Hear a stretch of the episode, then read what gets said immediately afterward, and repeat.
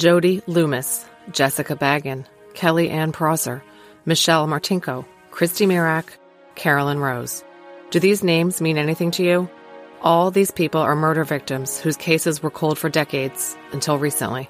They were solved by investigative genetic genealogy.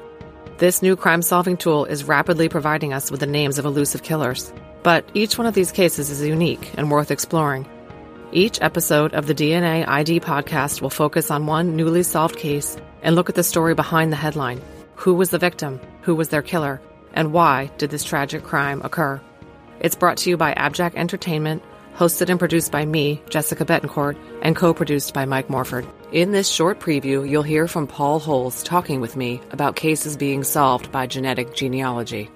With me today is biochemist turned investigator Paul Holes, who pioneered the use of genetic genealogy in crime solving to break open the infamous Golden State Killer case. I found that I was, you know, reading all, I read about true crime all day long because I obviously write a lot about it for all these different podcasts I work for. And I found that these articles would come out and they would say, you know, case solved, genetic genealogy, and they would name the guy and that would, there wouldn't really be any info. Just from a human psychology aspect and a law enforcement aspect, I was curious and found myself being curious about what the answers were about why. The goal of the podcast is sort of to try to get behind the scenes and answer not just who, but but why this happened. I'm finding that in many of the cases, it's very terrifyingly random.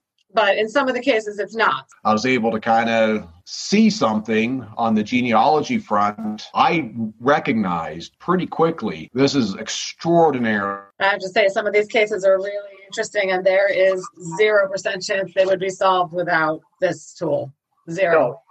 And, and I think that's what um, that's what we are seeing. We saw it with Golden State Killer, you know, because once DeAngelo was found, all of us investigators, and even some of the online sleuths that I've talked to, we sat down. It was like, well, his name never popped up in the investigation. Right. And I know none of the active investigators, not we, all of us said we never would have found DeAngelo on the courses that we were each on. Um, and I've heard an FBI profiler say that you know these guys some of these guys that are being identified through genealogy on these cases there's a new sort of a new category of offender. You know a lot of these cases when you look at them as an unsolved case they look like this is a predatory crime. This, this is a serial killer. And so this person's either commit committed crimes before or since.